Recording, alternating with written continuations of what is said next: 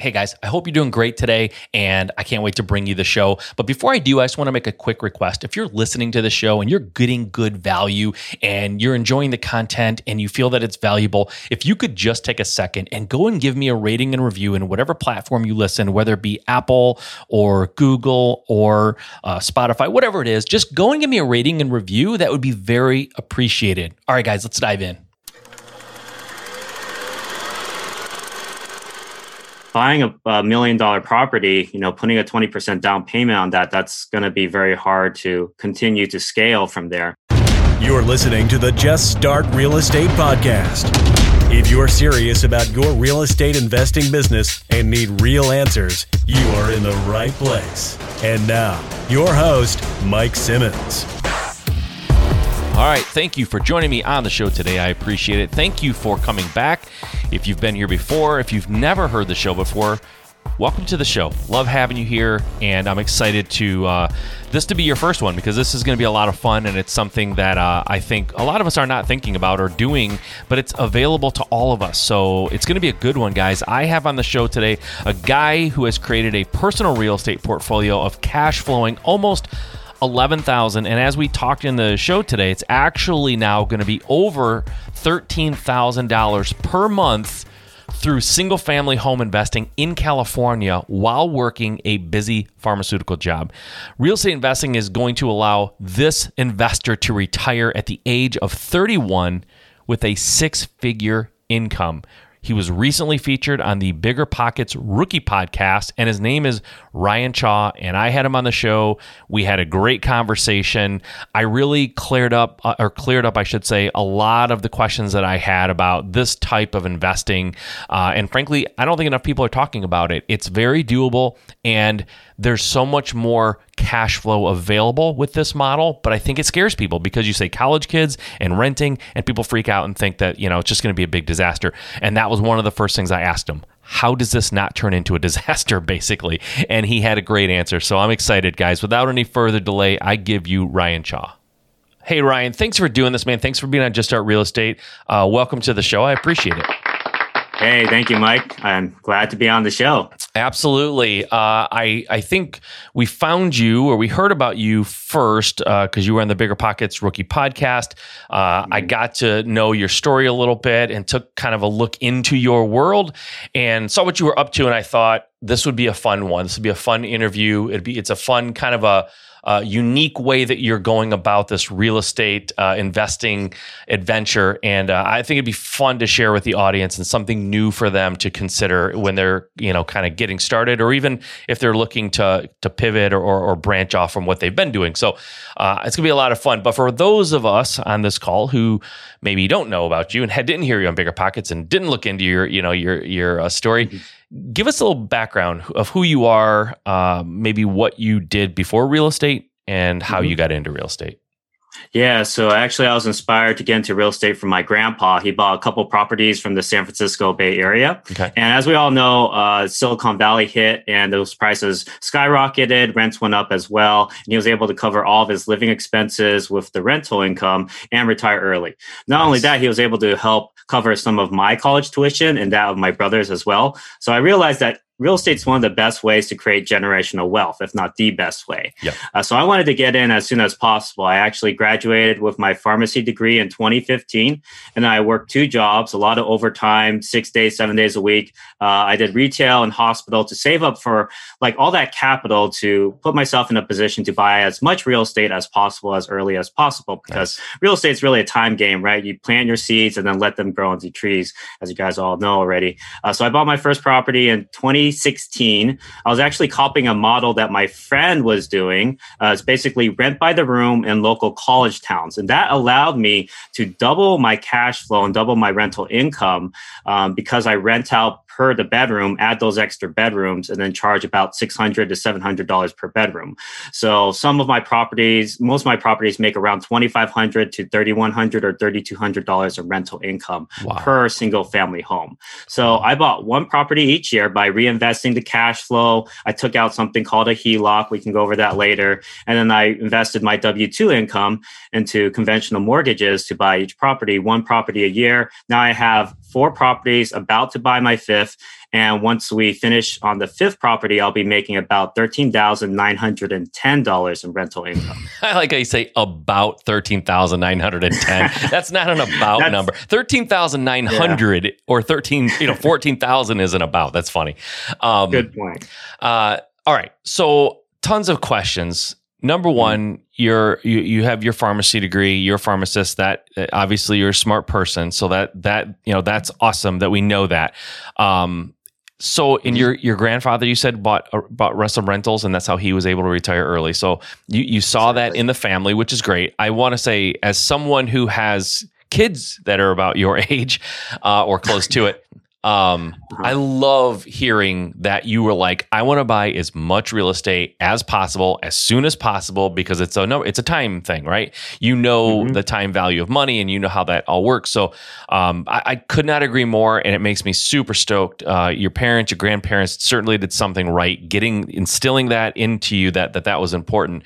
But I got to mm-hmm. tell you, the biggest question I have when I was like hearing your story and and like kind of researching hiring okay from a from a spreadsheet standpoint i 100% get why uh, renting out to college students by the room it's sort of like it's almost like the reverse of like a chop shop. Like you're you're you're renting your your a place out in parts to make it because the sum of the parts are more than just doing it all as one big rental. I get that. Yes but I, the debauchery that I would be concerned about happening in a rental full of college kids that are renting by the room that may or may not know each other, that sounds like a ticking time bomb to me. Explain to me how that is not a complete and utter nightmare having this situation. So right now I actually have 18 tenants. And I'm able to self-manage this while working a full-time job. So that's already a testament to how well the system could work if you set it up correctly. Mm-hmm. Um, it's a lot about like the systems and processes you put in place, but also about what type of tenant you choose to bring in. So usually I look for high quality tenants like professional students, third or fourth year students who are more mature. They're, you know, professional in their interactions with me. So I can tell that they will probably take on some responsibility around the house. They're not the type that'll throw a wild college party. And if one of the other roommates wanted to like throw a crazy party, they would probably say, no, dude, I got to you know study for my midterms and finals so we can't have that okay so a lot of it is that but okay. doing the screening yeah. but then a lot of it again is also just um you know putting the systems in place so that when something comes up uh, you follow that process and then it makes everything a lot easier for you. In fact, I spend less than an hour a week self managing my properties at this point. Okay. Um, so some some questions here. I, am sure that there I'm and I I'm a landlord, but I have I have a management company that handles it. So I don't do the like background checks and like you know looking at people's applications and stuff but mm-hmm. i'm sure that there are laws specifically saying that you can't profile when you're when you're renting right but in a way, you're looking for a certain type of renter. How do you mm-hmm. do that? What if somebody comes to you and they're not professional sounding, and but maybe they have good credit or they have a good rental background when they're a first year student? I don't know. It's probably things that don't actually happen. But like, how, mm-hmm. how do you how do you just take the best of the best? How does that even happen? Yeah, so you're right. You can't just totally profile them, as in you can't follow you have to follow the discrimination law so you can't discriminate based off of race sex uh, national origin all that type of stuff. Yep. but you can discriminate based off of like their interactions with you. Mm-hmm. and i actually use something called the prime method which i'll go ahead and explain real yeah, quickly let's do it. Um, define high quality tenants. So p stands for placement of ads. Uh, when i originally started i actually placed a sign on the lawn saying for rent with my cell phone number. That was the worst idea i ever had. Because i would get these like bunch of people calling me. Yeah. All of them want to rent out the whole house. And then they're wondering, why am I charging so much for the whole house? And I'm like, well, it's rent by the bedroom. That's why, right? But none of them were, you know, college students, or I was just getting the wrong people. Yeah. Uh, putting up ads basically where your target tenants aren't hanging out is like fishing in an empty pool. Mm-hmm. You want to fish in the right pond. So you have to figure out where do they hang out? Maybe it's like campus bulletin boards on campus, or maybe it's like an email list server that maybe someone could send out an email to everyone. Uh, maybe it's like off campus housing um, on the school website, uh, Facebook groups, Craigslist. So you really have to figure out where you want to place your ads okay. so that the people who contact you are all going to be your target market. Perfect. And for me, it's um, college students. Okay, right? so I want to just say that does solve that does yeah. solve the problem of how do you only get the best of the best you just put yourself in front of the people that you want to rent to, not just the entire exactly. world at large. Okay, gotcha. Exactly. Yeah. So it already kind of narrows our market. Um, the next thing you want to do is actually review their social media whenever possible. So I do look at their Facebook profiles. I look for things like drugs, alcohol, smoking, rave pictures, and I try to find people who are more serious about their studies um, yeah. and don't look like the party type type of tenant. Um, that brings me to the next part, which is identifying the type of tenant. So is this guy when they're communicating with you? Are they difficult to communicate? Do they seem to get angry very easily? Are they asking for cheaper rent? Or are they very needy? They're asking for things before they even sign a lease. Yeah. Um, that kind of gives you you have to use your intuition and your gut feeling on that one. Um, the next one is measuring responsiveness. Usually the more responsive they are in terms of like getting their paperwork back to you quickly yeah. um, you know answering all your questions and all that the more responsible they're going to be. So i kind of measure like how professional are they and how quick are they in getting back to me on, on certain things when I okay. need something from them, like paperwork.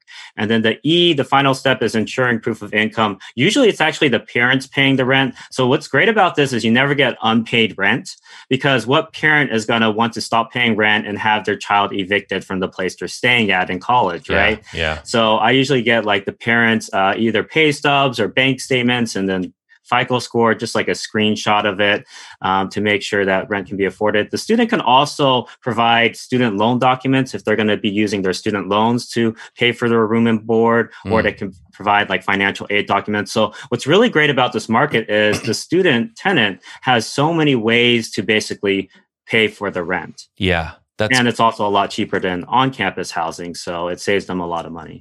Yeah. I, totally. I totally agree with that. Um, so I guess my, my, my question. Oh, I know. I was trying to think. I had a great question. It, it's not that great, but I'm going to ask it anyway. Can you say yeah. which campus you're around, or what, what what what college are we talking about? Yeah, so I invest in Stockton, California, near my pharmacy school, where I went to pharmacy school. Okay, uh, but I've seen people do this all over the place. Like um, one of my uh, students, I'm teaching him the same method. He's investing near John Hopkins, another near Purdue. Um, so we do actually target high quality colleges as well. Uh, it doesn't necessarily have to be an Ivy League college, but it is a college that's hard to get into. Yeah, meaning you're going to end up with a lot of people from mm. out of state because people come from all all over the world, right, to go to John Hopkins, for instance. Mm-hmm. So because of all that out of state, you know, demand, there's a lot of demand for off-campus housing because those people don't live in that area. So that's a, another thing I focus on is definitely targeting those types of colleges. Okay, so you're not you're not trying to get near the real like local, you know, kind of like this is where everyone goes if they can't get into John Hopkins kind of a thing. You're going for like harder to get into schools, but that would to me exactly. that means because when it comes to rentals, even the way you're doing it, there is you know there is a, a, a, cost factor. Like there's an roi that is difficult to hit, to hit if you're just buying million dollar houses right? So if you're mm-hmm. in this areas are how do you do you have like a rule of thumb when it comes to like how much you will spend? Because you know how much you can probably make per room uh, in in general. So is there like a, a how do you evaluate a property? I was gonna i'm not gonna put words in your mouth. How do you evaluate oh, yeah. a property uh, I mean, there's definitely a lot of things that you want to look at other than just price, but price is a big factor because if you're not making enough return on investment, then it just doesn't make sense for you. So, like you said, buying a, a million dollar property, you know, putting a 20% down payment on that, that's going to be very hard to continue to scale from there. But I've had people who do invest in markets that are expensive and use this strategy because they can make a good rent to price ratio meaning like if you bought a million dollar property but you have like eight bedrooms and you can rent them out for 1200 a piece then you're still meeting like the 1% rule essentially yeah. the 1% rule means your rental income is 1% of the total cost of the property so if you can meet that rule you're generally speaking doing pretty well yeah yeah, absolutely. How did you know? How did you determine what to charge per room? Because that's that's I don't know if that's unusual in college town mm-hmm. areas or if you experienced it when you were in college, but I, I wouldn't know, and I think a lot of my listeners would have no idea. We know how to figure out a house because a house you can just look at the comps, right? How do you yeah, know per room? Right. How do you do that? Yeah, so per room, you can't do it the same way as you said. Like you can't use Zillow or Rentometer to find the per bedroom rent. What you do instead is either go to Craigslist rooms for rent or hmm. Facebook groups, housing Facebook groups, which will tell you how much people are generally offering their place for. And it could range from quite a bit. It could be just 500 to 700, which is the usual range. But other places like like the Bay Area, Southern California, and their um, oh, the pharmacy school, uh, USC, for instance, they usually go for like twelve hundred dollars per bedroom. So yeah. you definitely need to do your research ahead of time to determine what you can be getting in that area. Yeah, completely. Is there is there something you look for, or let's put it this way: when you buy a house for this purpose, are there updates or upgrades that you make specifically because they affect the rent? Like this is probably extreme and you probably don't do it, but like adding a bathroom to every room seems like it would be awesome. You know, it's unusual. It's not usually even probably possible. But is there mm-hmm. anything mm-hmm. you do to upgrade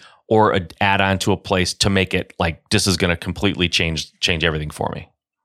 Yeah, in terms of profits, always adding those bedrooms. Uh, adding bathrooms is usually quite expensive. That yeah. could be 10,000, 20,000, 30,000, depending on, you know, what the piping is, structure is and but everything. you do add right? bedrooms, though, you're saying. I do add bedrooms, yeah. Okay. So the best ratio is to at least keep three people per bathroom to share one bathroom. So if one of the bathrooms is private, that is a bit of an issue if you have pe- like five people at the house. Yeah. But if you had like, for example, like six people at the house and then two shared bathrooms, then that would still meet that ratio, that three to one ratio. So I try to add as many bedrooms as possible because each bedroom I can add is a huge jump in cash flow. That's like $600 a month, which is $7,000 per year. But in terms of making it like comfortable for students, a lot of things I include uh, amenities I include, of course, is like the bed, a desk to study in each room, and then a chair, a nightstand, and some sort of closet. Uh, I do also include like kitchenware and all that. So basically, it's pretty much move in ready. Mm. Um, there's a couple things that students look for, obviously, when they want a comfortable place to stay. One is security. So if it's very close to campus, uh, there's maybe campus police patrolling the area. That's a going to be a great location. Um, just being within walking distance, if possible, like five minute walking distance. Mm. There are some colleges that are a little bit further away from other neighborhoods like maybe they have a freeway right right next to them or maybe a river or something like that in that case it's okay to be like a five minute drive away but okay. i try to get as close to the campus as possible because the closer i am the more premium i could charge in their rents because people generally speaking like people when they wake up for the 8 a.m. 8 a.m classes they want to you know be as close as possible so they don't have to wake yeah. up super early that's how college kids think right totally um, but i do provide all that other stuff and then also plenty of parking as well, right? Like if you have four people or five people to a house, they need enough space for a couple cars. Yeah. So, uh, do you find that the the the pool of houses or the the inventory right now inventory is tough all over, but forget about mm-hmm. like the the current craziness we're in right now. But in general, since you started doing this, do you find inventory to be a problem because you're trying to get real close to campus? I would imagine there's limited amount of houses going up for sale. Like because it's prime location. How, how do mm-hmm. you navigate that the the the inventory issue? Yeah, exactly. So um, there will be a little bit less houses near the campus.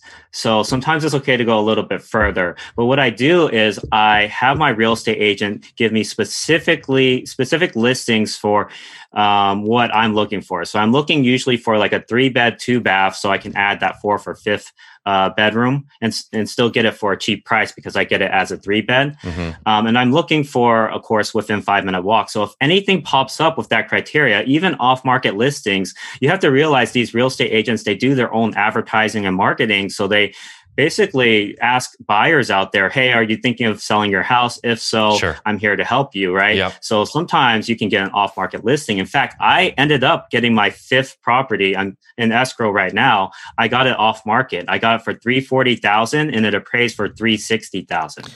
So, how, like so you got that Zestimate? they say it's more like 380, Yeah. 390 in this market because people are paying like so crazy. like fifty thousand, a hundred thousand dollar over asking. They're paying cash, but I was able to get it off market and you know get in and be very close to campus because I established that network. My real estate agent knows I'm able to close on a house because I closed Mhm. like four other houses with him, right?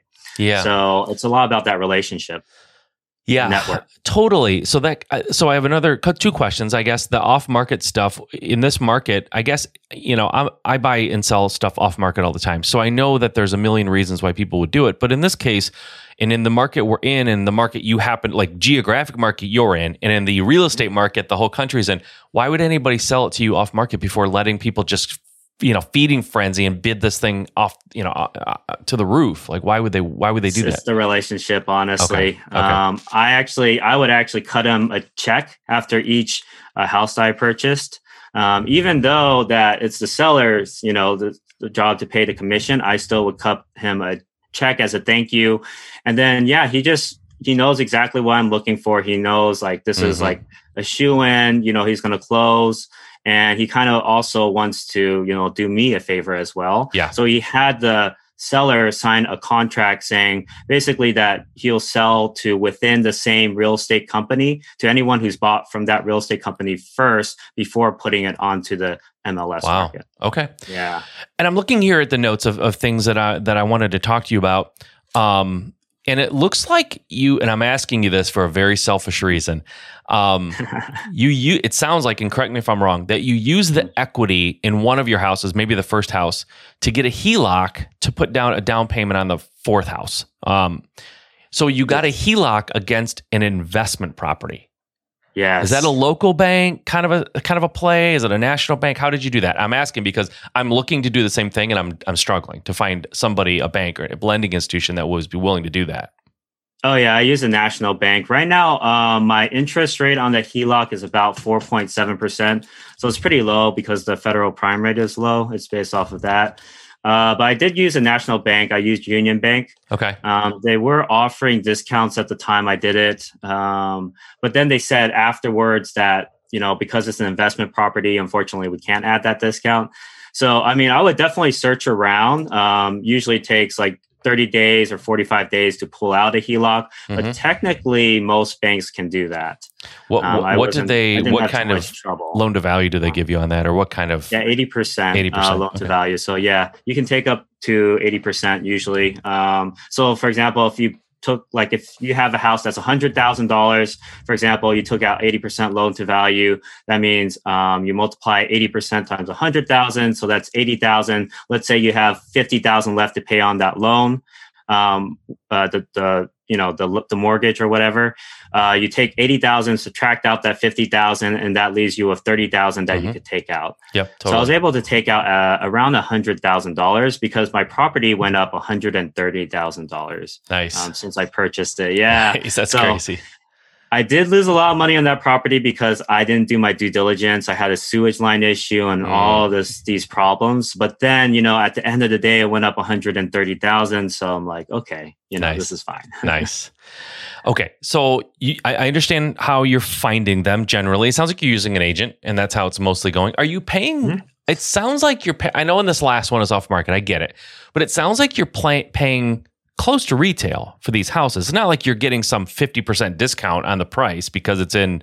You know, a lot of investors that's that's Mhm. their game, and most investors, right? You can't flip a house if you pay retail. So you pay Exactly, fifty percent of what it, you know, the ARV, and then you do the work and you add value, and of course it goes up. But you're Mm-hmm. paying close to retail. It sounds like.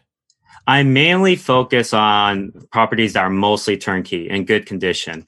If I were to buy like a fixer upper, there's a little bit, um, it's harder to get a little like lending on that. Plus, I have to think about the opportunity cost Mhm. because my properties are making such a large increase in rental income per month, like you know $3100 per month if i go six months renovating the property yes it'll go up in value but that's six times $3100 $18000 that i'm missing out in rental income so you have Right. to think about the opportunity cost plus i would be paying carrying costs and all that How long does it so take you to? my method it makes more sense just to buy Yeah. mostly turnkey yeah, because i could just rent it out right away totally. How long does it take you to get it up and running after you close on a house? Usually about two to three weeks to put in like an extra bedroom or two. Um, it's it's done by the end of the month for sure. Really? And then by next month, I usually have the tenants in because I start advertising my properties right when my offer is accepted. So not even when I have the house. I basically sell the product before I even have it, right? Yeah. Um, but that allows me to have at least a month or two or so to advertise and then just move everyone in. Either uh, you know, I get them in during the summer or I get them in starting fall, uh, whichever is closest. So you just blew my mind. You're adding a bedroom or two. Let's just say you're adding one because that's impressive enough. How how in the world you do two, I don't know. But you add one bedroom in a couple of weeks. Like, don't you need the city engineers to come out and like you have to draw a plan? Like, how do you how do you mobilize and get contractors and the city to sign off on it? Like, the city can take two weeks sometimes. Like Mm-hmm. How do you do that? How do you get that yeah, done? so I make it very simple. I'll either take like an existing family room or bed or uh, living room or office space, and I'll just repurpose it as okay. a bedroom. That so you're not building require... on necessarily. You're not, you're not building on that necessarily.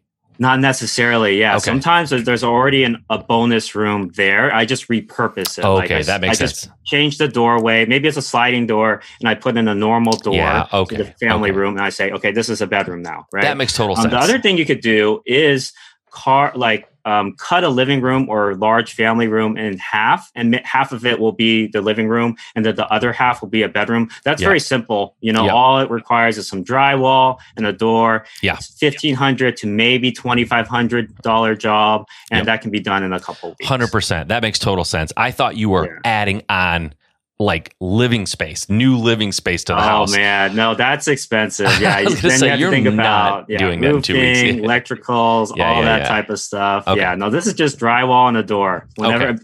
I go as simple as possible for sure. Got you. Okay, because my next question is, what does it cost to add a room? But I, I see what you're saying by add. You're you're repurposing existing living space to make it a bedroom. That makes exactly. that makes total sense. Yeah.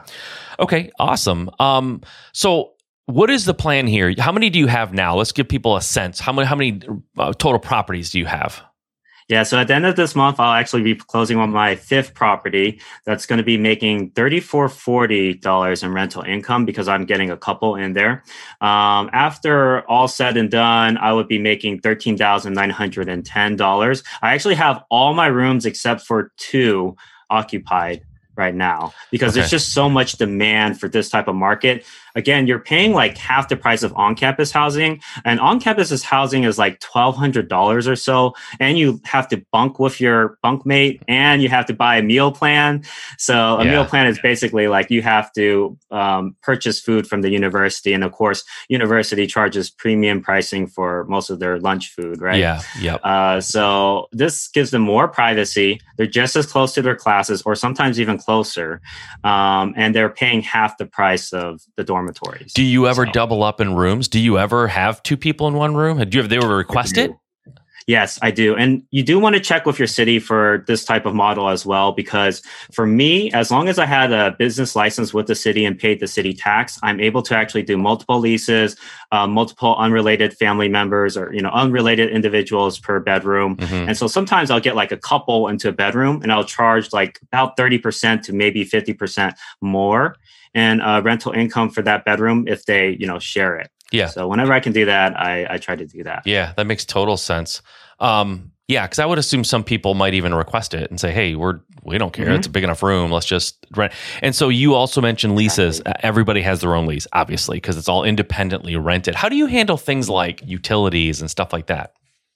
Yeah, so one way you can do it is actually have one tenant collect have the utilities under their name and then what they do is pay the utility bills and they charge back to other tenants. That's the best way, honestly, because it makes everything automated. You don't have to worry about utilities, period, right? As long as they're paying the bill, they're charging back to other tenants, you're fine.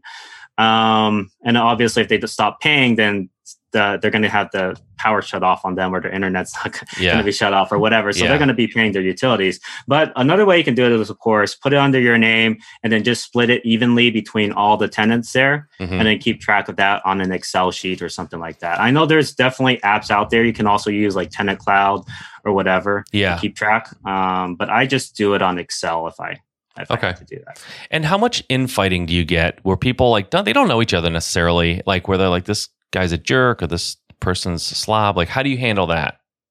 Or do you get it? Is, that, is that a big thing? I know you said you're dealing with professionals, so maybe it's not mm-hmm. like so bad because you're not dealing with a bunch of like freshmen, you know, that don't know anything. So, um, mm-hmm. does it come up a lot? Is that is it you know like just having trouble getting along? You're putting strangers in a house together. Yeah, so the last two years, I actually had 18 tenants. Um, and I would say maximum number of times I get like an infighting is once per year. And so when this occurs, I'll empower it's all about empowering the tenant. So what i say is you know you're an adult now um, basically you're an adult now uh, go ahead and talk one-on-one with the guy you're unhappy about state why you're unhappy um, come up with a plan together an actionable plan and then implement that plan if you're still struggling and you know unhappy about your tenant after that then you can come to me and then i can have a talk with them. Okay. Um, usually it doesn't come to that point because after i say that it's, it's resolved somehow. I don't know how. Yeah. Either they learn to tolerate their behavior, yeah. or they had the talk and then the other guy changed his behavior. Yeah, and it, and it, goes back to getting the right tenants too, right? Like I think yes. that probably solves a lot of this. Is you're just getting the right kind of people in into the thing. So a couple other exactly. these are these are maybe stupid. Well, the first one isn't stupid. What do you do about like female male ratios or like would you ever put one female with you know five male like is that are there? How do you ha- how do you handle that?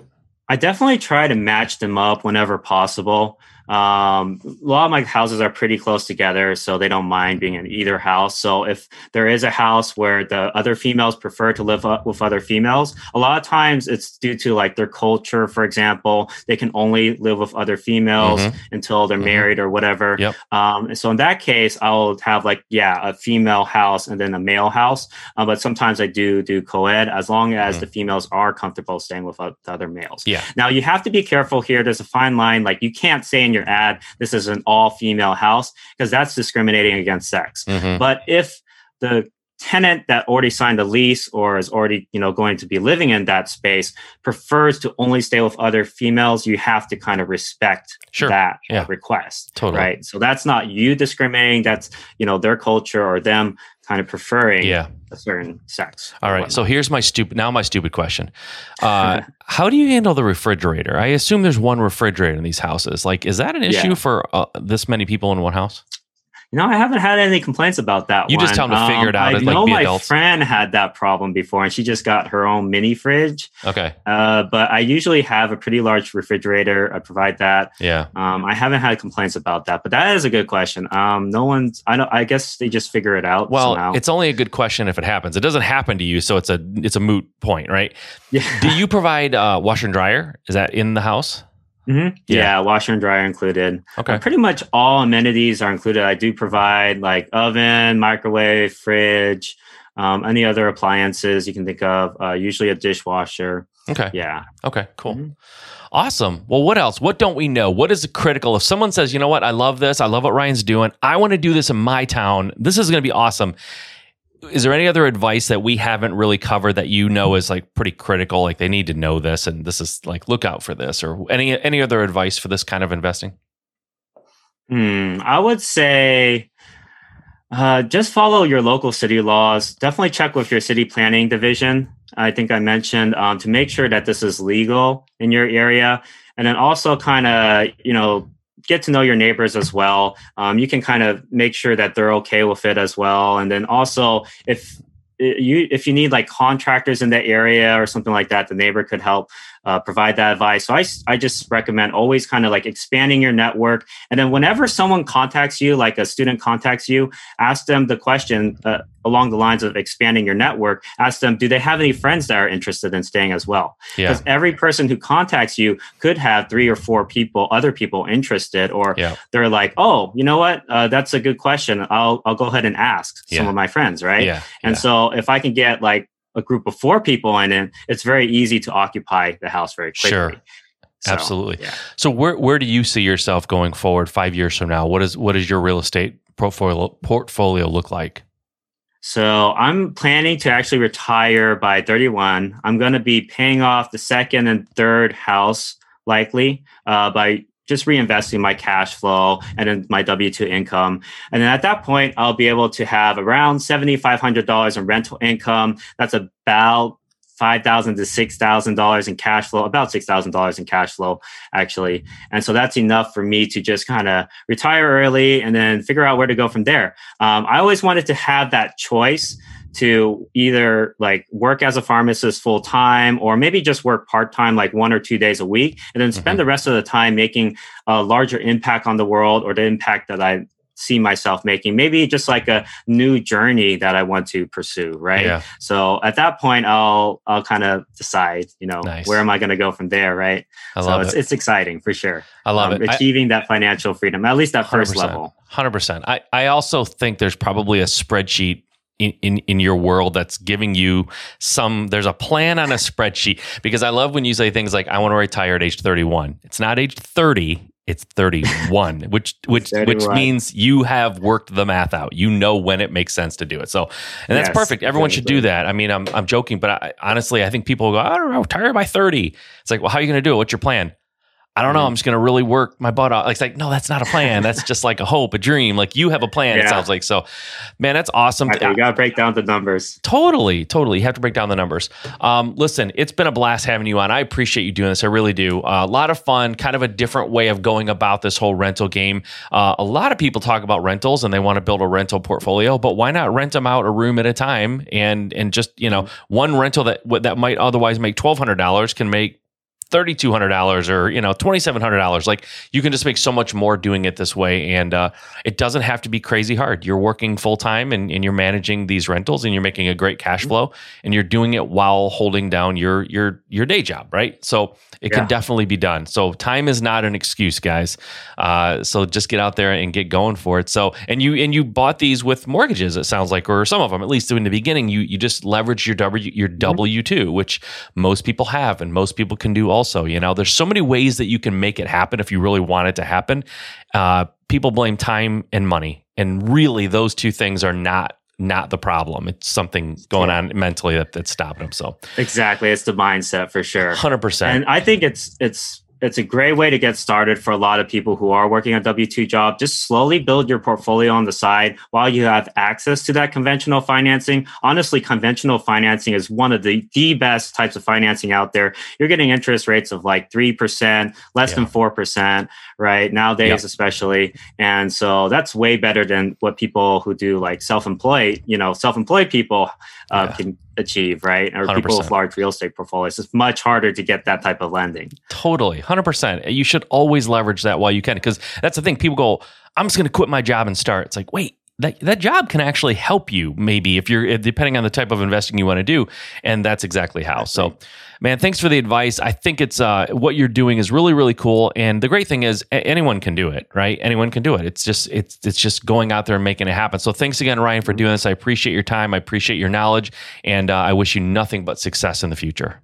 If you guys wanted to uh, reach me, I could o- provide my uh, website. It's uh, www.newbierealestateinvesting.com. Uh, that's www.newbierealestateinvesting.com. And it's newbie is spelled N E W B I E. And I uh, provide a free PDF for anyone interested in really getting started in the student housing market, um, or just you know ask your questions, um, and I can answer them. Love it. Thanks, man. I really appreciate your time. Thank you. All right. How about that? A new way to do rentals with just crazy high revenue. I mean, the cash flow is a lot higher. My concern, like I stated, would have been the craziness that would ensue when you throw a bunch of college kids in a house that don't know each other potentially.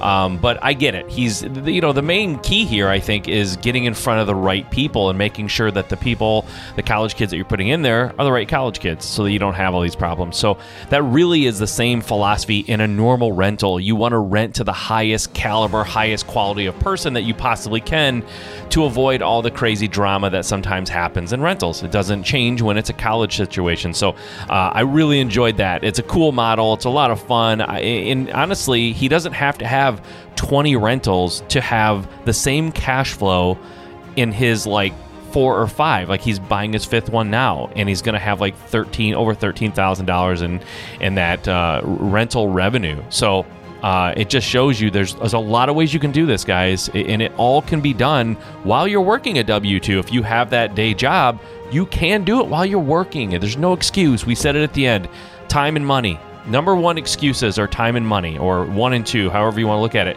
And they're both kind of baloney. Like you, you can still do this. You don't have to blame time and money. Uh, so get out there and make it happen, guys. That's just uh, the bottom line. You hear a, a podcast like this, it inspires you. It doesn't matter unless you go out there and take action. So go after it. Go take action. Make it happen. We'll see you next time.